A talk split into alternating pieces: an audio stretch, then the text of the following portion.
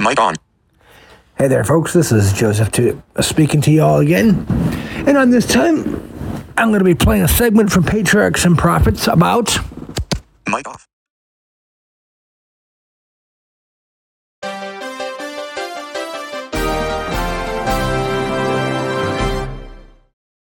Mic on. idolatry in Sinai. So we'll hear further adventures of Moses and his crew as they're in Sinai when Moses is with the Lord. I hope you find this presentation inspirational and a blessing. So enjoy. Mic off.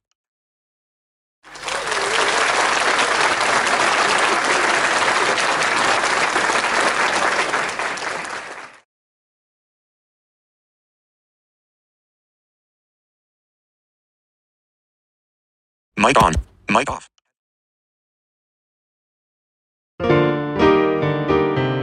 Chapter 28 Idolatry at Sinai. This chapter is based on Exodus 32 to chapter 34. While Moses was absent, it was a time of waiting and suspense to Israel.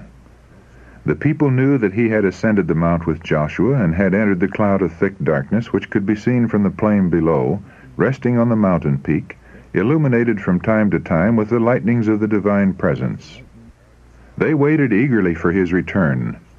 Accustomed as they had been in Egypt to material representations of deity, it had been hard for them to trust in an invisible being, and they had come to rely upon Moses to sustain their faith. Now he was taken from them. Day after day, week after week passed, and still he did not return. Notwithstanding the cloud was still in view, it seemed to many in the camp that their leader had deserted them, or that he had been consumed by the devouring fire.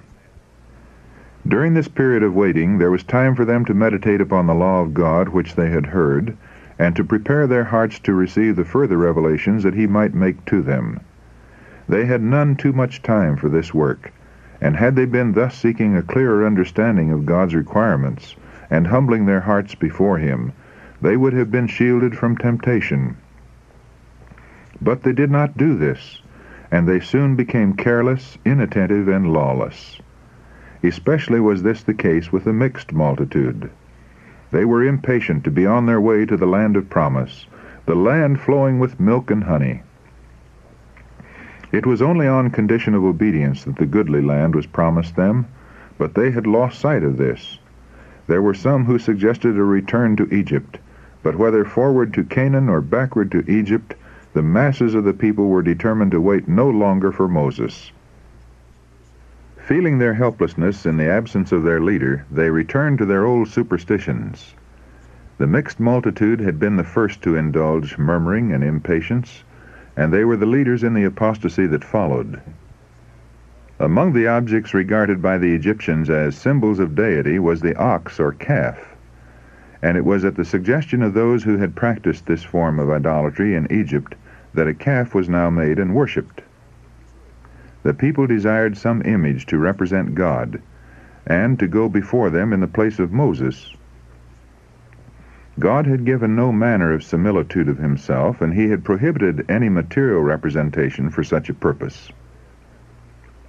The mighty miracles in Egypt and at the Red Sea were designed to establish faith in him as the invisible, all-powerful helper of Israel, the only true God. And the desire for some visible manifestation of his presence had been granted in the pillar of cloud and of fire that guided their hosts, and in the revealing of his glory upon Mount Sinai. But with the cloud of the presence still before them, they turned back in their hearts to the idolatry of Egypt, and represented the glory of the invisible God by the similitude of an ox.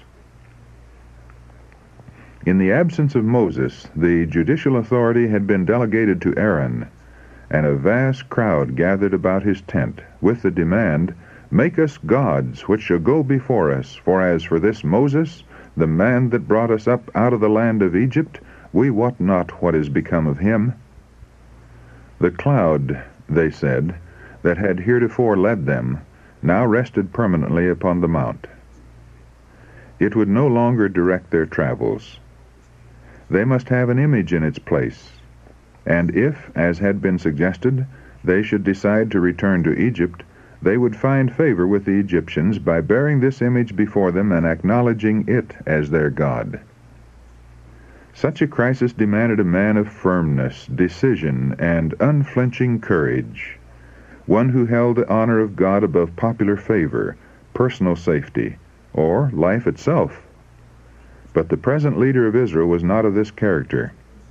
Aaron feebly remonstrated with the people, but his wavering and timidity at the critical moment only rendered them the more determined. The tumult increased. A blind, unreasoning frenzy seemed to take possession of the multitude.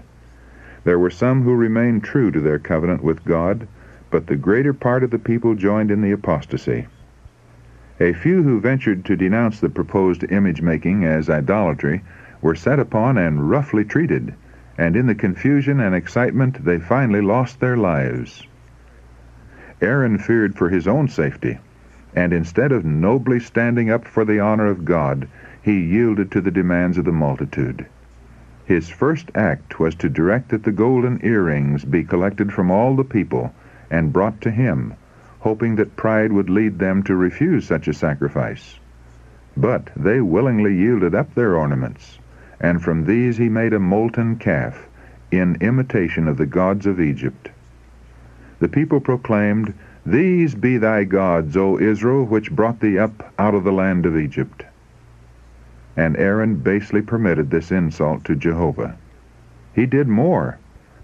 Seeing with what satisfaction the golden god was received, he built an altar before it, and made proclamation, Tomorrow is a feast to the Lord.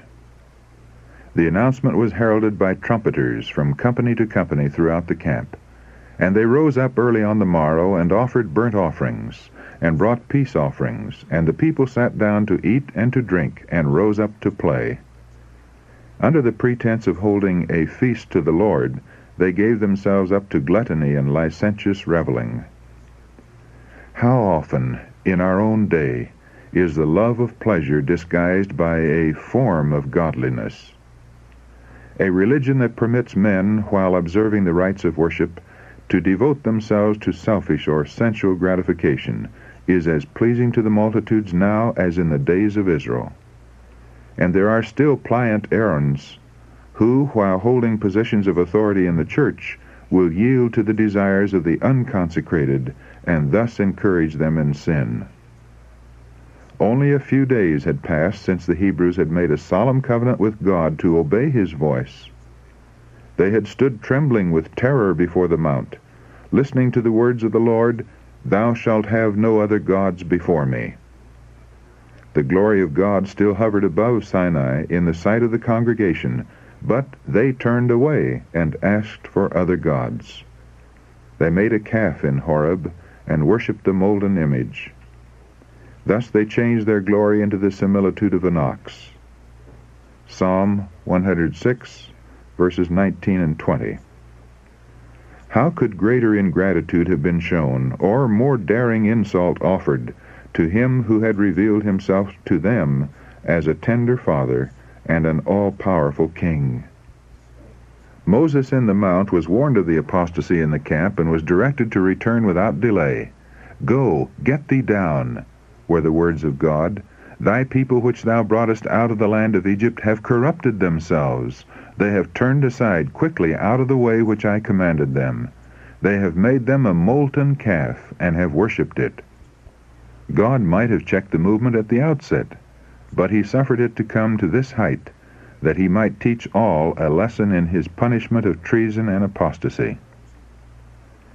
God's covenant with his people had been disannulled, and he declared to Moses, Let me alone, that my wrath may wax hot against them, and that I may consume them, and I will make of thee a great nation. The people of Israel, especially the mixed multitude, would be constantly disposed to rebel against God. They would also murmur against their leader, and would grieve him by their unbelief and stubbornness, and it would be a laborious and soul-trying work to lead them through to the promised land. Their sins had already forfeited the favor of God, and justice called for their destruction. The Lord therefore proposed to destroy them, and make of Moses a mighty nation. Let me alone, that I may consume them, were the words of God. If God had purposed to destroy Israel, who could plead for them? How few but would have left the sinners to their fate? How few but would have gladly exchanged a lot of toil and burden and sacrifice, repaid with ingratitude and murmuring, for a position of ease and honor, when it was God Himself that offered the release? But Moses discerned ground for hope, where there appeared only discouragement and wrath. The words of God, Let me alone, he understood not to forbid, but to encourage intercession, implying that nothing but the prayers of Moses could save Israel, but that if thus entreated, God would spare his people. He besought the Lord his God, and said, Lord, why doth thy wrath wax hot against thy people, which thou hast brought forth out of the land of Egypt with great power and with a mighty hand? God had signified that he disowned his people, he had spoken of them to Moses as thy people, which thou broughtest out of Egypt. But Moses humbly disclaimed the leadership of Israel. They were not his, but God's. Thy people which thou hast brought forth with great power and with a mighty hand. Wherefore, he urged, should the Egyptians speak and say, For mischief did he bring them out, to slay them in the mountains, and to consume them from the face of the earth. During the few months since Israel left Egypt, the report of their wonderful deliverance had spread to all the surrounding nations. Fear and terrible foreboding rested upon the heathen. All were watching to see what the God of Israel would do for his people. Should they now be destroyed, their enemies would triumph, and God would be dishonored. The Egyptians would claim that their accusations were true. Instead of leading his people into the wilderness to sacrifice, he had caused them to be sacrificed. They would not consider the sins of Israel. The destruction of the people whom he had so signally honored would bring reproach upon his name. How great the responsibility resting upon those whom God has highly honored to make his name a praise in the earth. With what care should they guard against committing sin, to call down his judgments, and cause his name to be reproached by the ungodly. As Moses interceded for Israel, his timidity was lost in his deep interest and love for those for whom he had, in the hands of God, been the means of doing so much. The Lord listened to his pleadings and granted his unselfish prayer. God had proved his servant. He had tested his faithfulness and his love for that erring, ungrateful people, and nobly had Moses endured the trial. His interest in Israel sprang from no selfish motive. The prosperity of God's chosen people was dearer to him than personal honor, dearer than the privilege of becoming the father of a mighty nation. God was pleased with his faithfulness, his simplicity of heart, and his integrity, and he committed to him as a faithful shepherd the great charge of leading Israel to the promised land. As Moses and Joshua came down from the mount, the former bearing the tables of the testimony, they heard the shouts and outcries of the excited multitude, evidently in a state of wild uproar. To Joshua the soldier, the first thought was of an attack from their enemies. There is a noise of war in the camp, he said. But Moses judged more truly the nature of the commotion.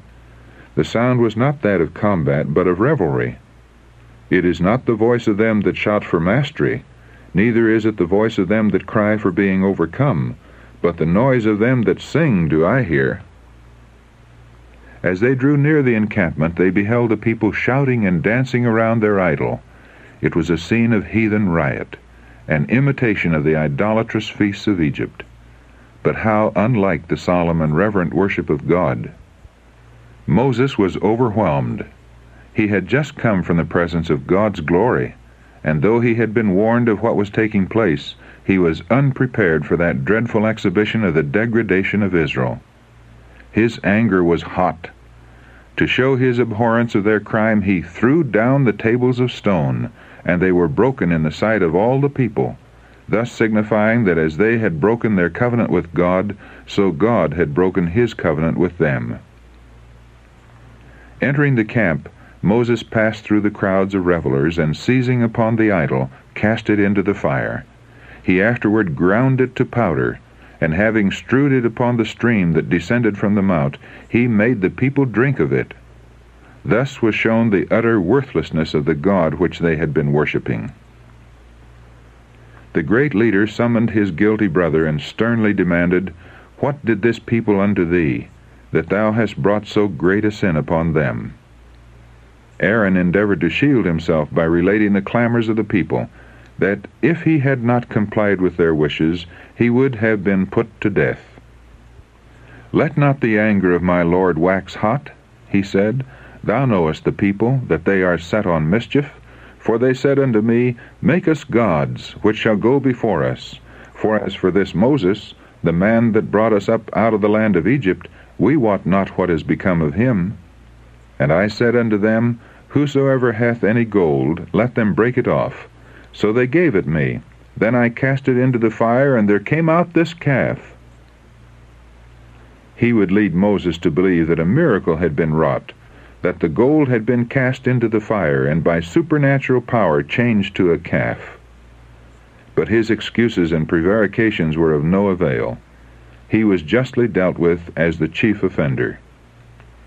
The fact that Aaron had been blessed and honored so far above the people was what made his sin so heinous. It was Aaron, the saint of the Lord, Psalm 106, verse 16, that had made the idol and announced the feast. It was he who had been appointed as spokesman for Moses, and concerning whom God himself had testified, I know that he can speak well. Exodus chapter 4, verse 14.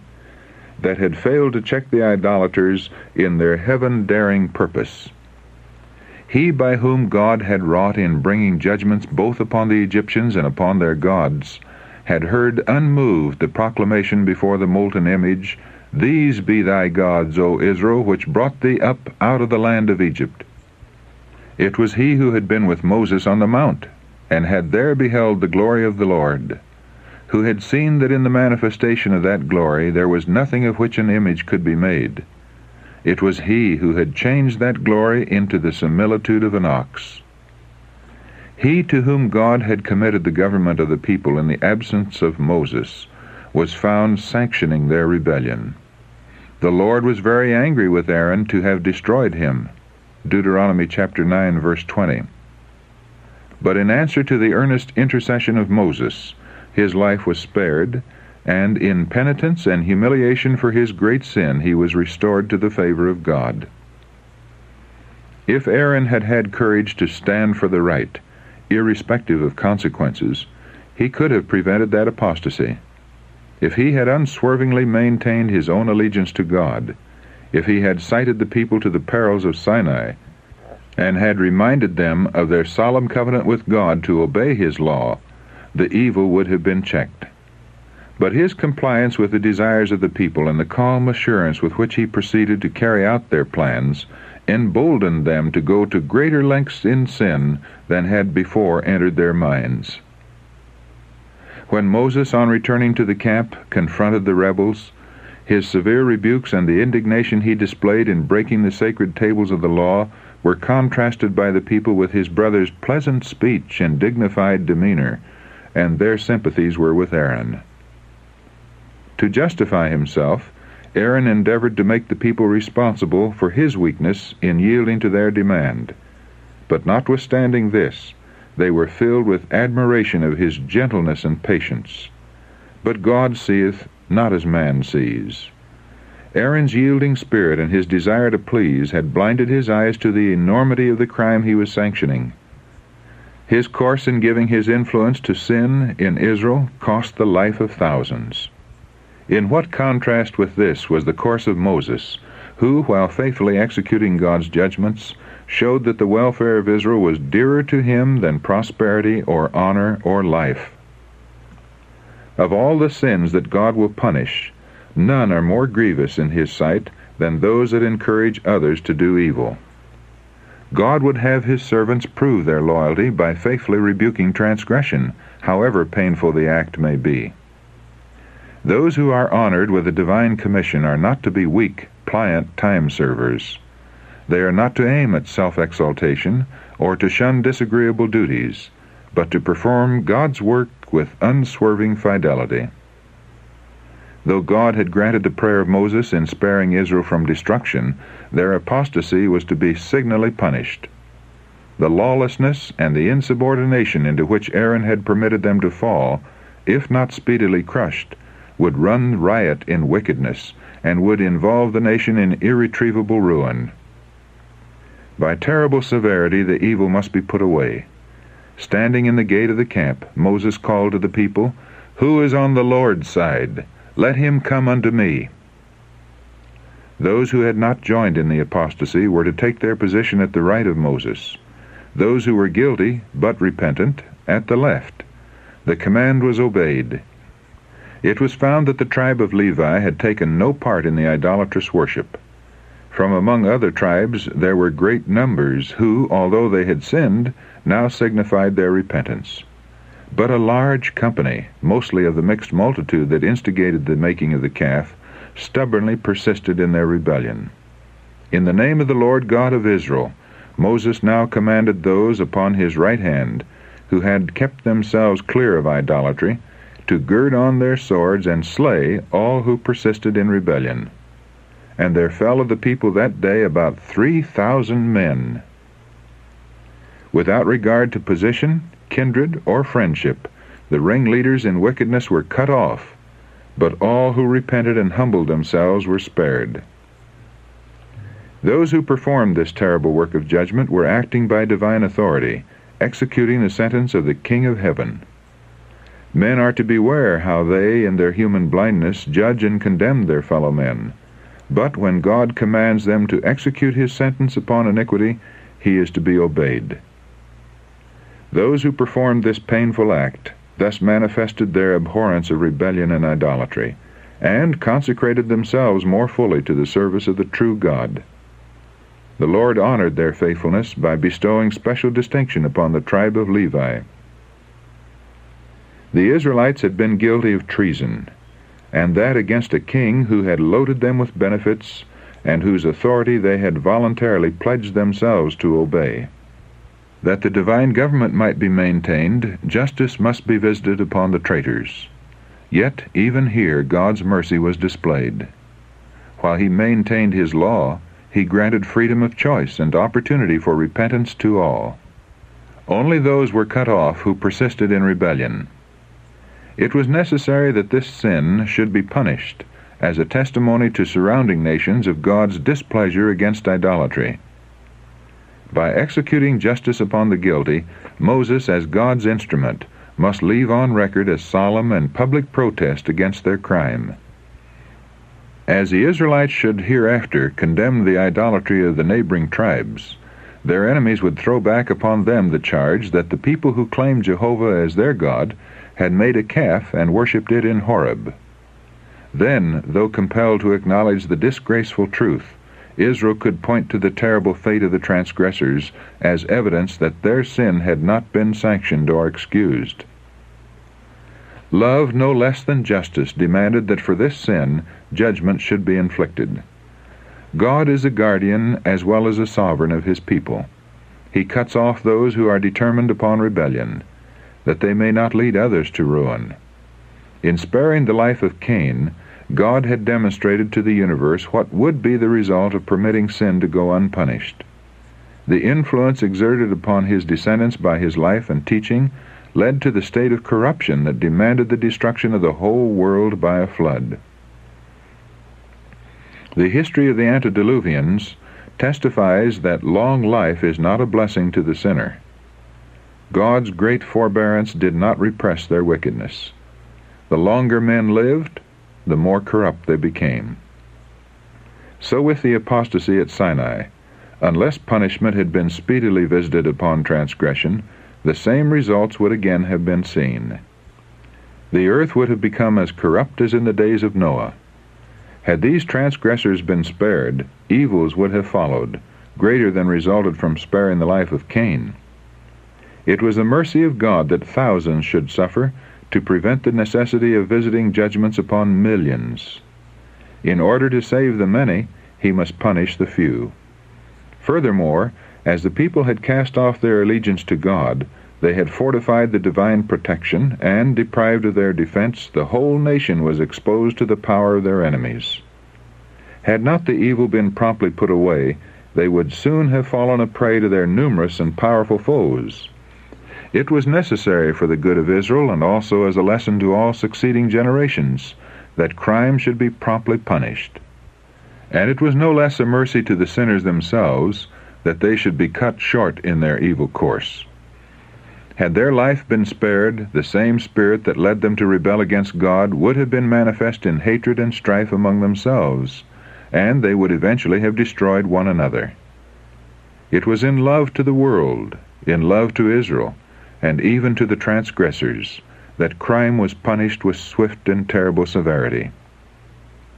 As the people were roused to see the enormity of their guilt, terror pervaded the entire encampment. It was feared that every offender was to be cut off. Pitying their distress, Moses promised to plead once more with God for them.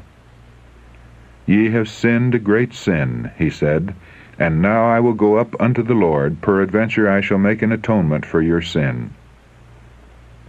He went, and in his confession before God he said, O this people have sinned a great sin, and have made them gods of gold.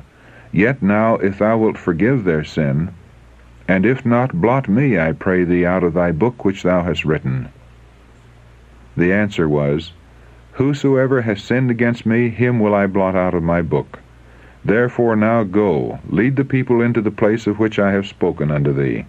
Behold, mine angel shall go before thee. Nevertheless, in the day when I visit, I will visit their sin upon them. In the prayer of Moses, our minds are directed to the heavenly records in which the names of all men are inscribed, and their deeds, whether good or evil, are faithfully registered. The book of life contains the names of all who have ever entered the service of God. If any of these depart from him, and by stubborn persistence in sin become finally hardened against the influences of his Holy Spirit, their names will in the judgment be blotted from the book of life, and they themselves will be devoted to destruction. Moses realized how dreadful would be the fate of the sinner. Yet, if the people of Israel were to be rejected by the Lord, he desired his name to be blotted out with theirs. He could not endure to see the judgments of God fall upon those who had been so graciously delivered. The intercession of Moses in behalf of Israel illustrates the mediation of Christ for sinful men. But the Lord did not permit Moses to bear, as did Christ, the guilt of the transgressor. Whosoever has sinned against me, he said, him will I blot out of my book. In deep sadness the people had buried their dead. Three thousand had fallen by the sword. A plague had soon after broken out in the campment, and now the message came to them that the divine presence would no longer accompany them in their journeyings. Jehovah had declared, I will not go up in the midst of thee, for thou art a stiff-necked people, lest I consume thee in the way. And the command was given, Put off thy ornaments from thee, that I may know what to do unto them. Now there was mourning throughout the encampment. In penitence and humiliation the children of Israel stripped themselves of their ornaments by the Mount Horeb. By the divine direction, the tent that had served as a temporary place of worship was removed afar off from the camp. This was still further evidence that God had withdrawn his presence from them. He would reveal himself to Moses, but not to such a people. The rebuke was keenly felt and to the conscience-smitten multitudes it seemed a foreboding of greater calamity. Had not the Lord separated Moses from the camp that he might utterly destroy them? But they were not left without hope. The tent was pitched without the encampment, but Moses called it the tabernacle of the congregation.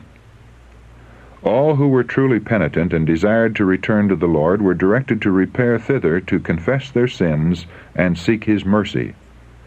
When they returned to their tents, Moses entered the tabernacle. With agonizing interest, the people watched for some token that his intercessions in their behalf were accepted. If God should condescend to meet with him, they might hope that they were not to be utterly consumed.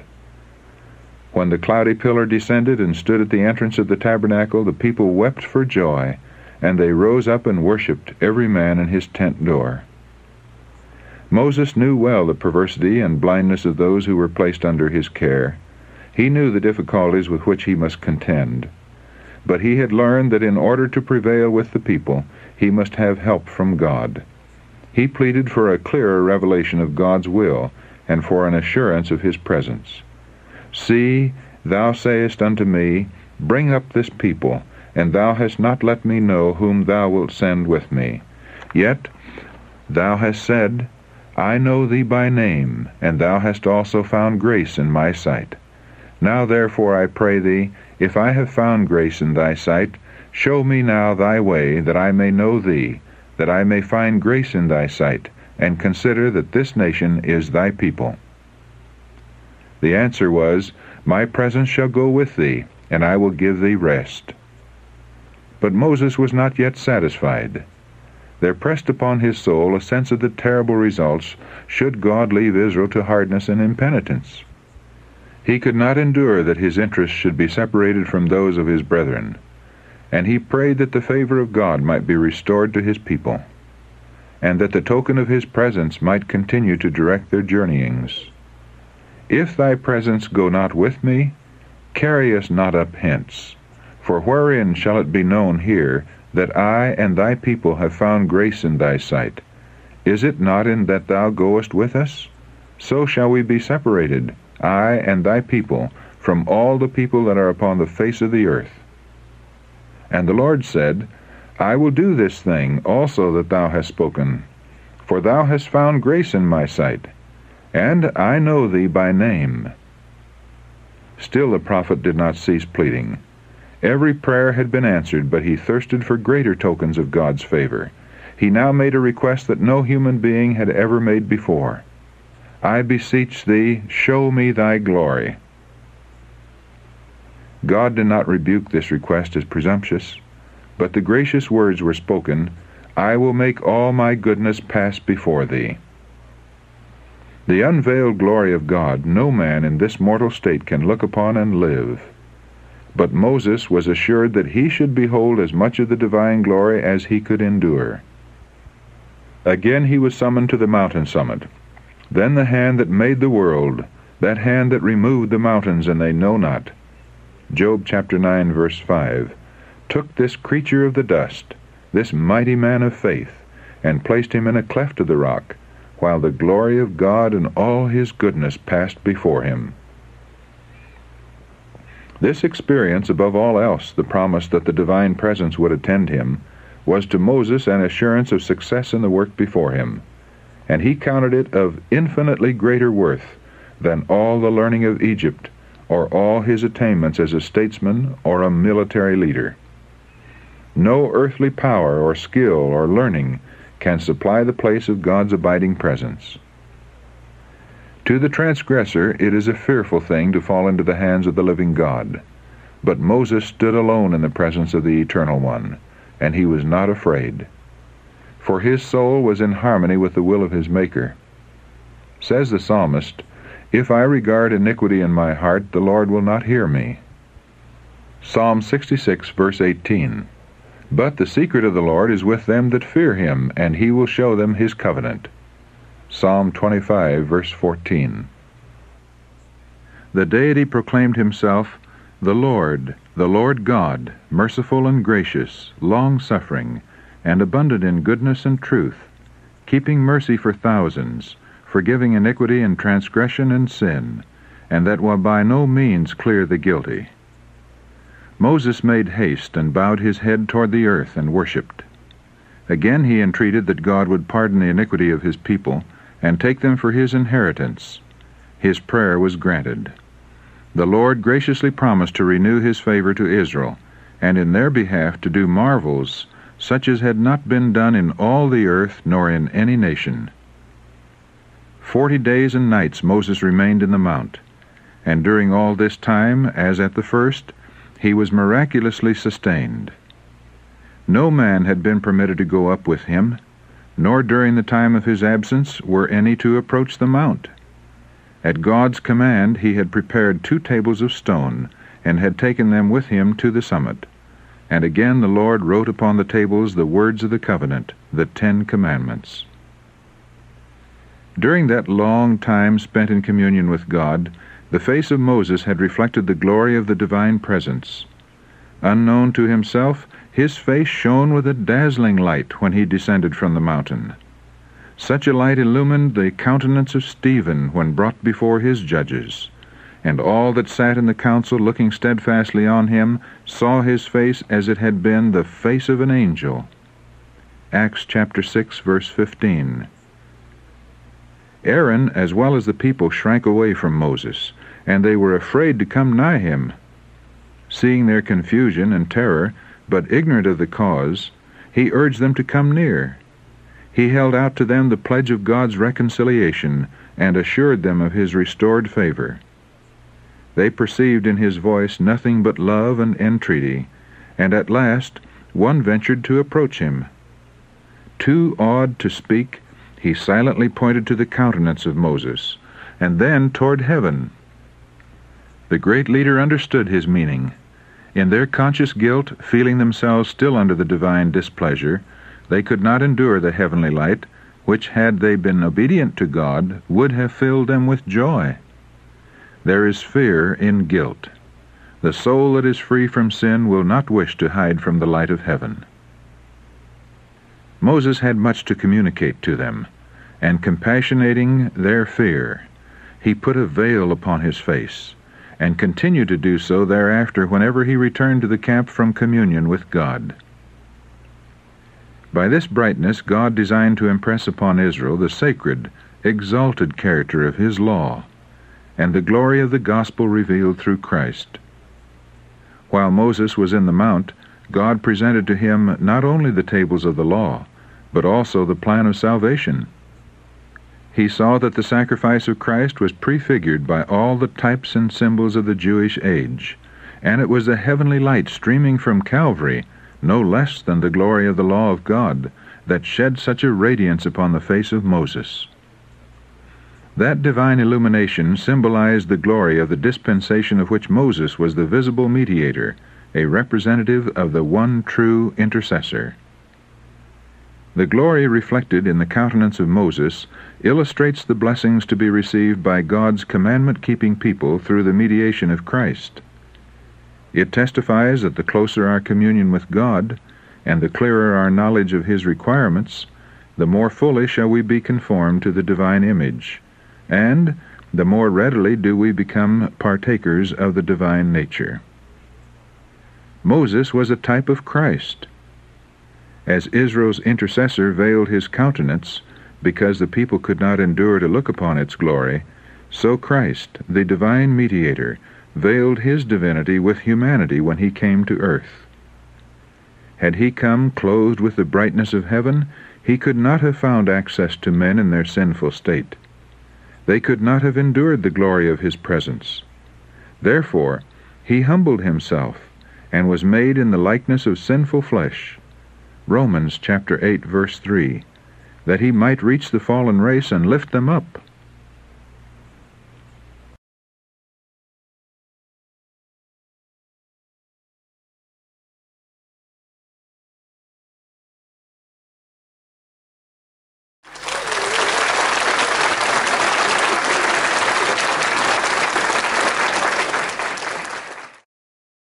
Mic on. This wraps up the episode. Stay tuned for the next broadcast. Till then, God bless you. Mic off.